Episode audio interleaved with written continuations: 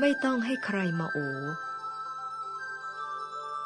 พวกเราอย่าน้อยใจ เราต้องเข้าใจว่าหลวงพ่อมีงานมาก ไม่ได้มาโอพวกเรา ยายไม่ชอบให้ใครมาโอเลย แต่คนบางพวกแกงแย่งชิงดีกัน อะไรอะไรก็อยากให้หลวงพ่อโอ แย่งกันไป แย่งกันมา ธรรมะก็เลยไม่ก้าวหน้า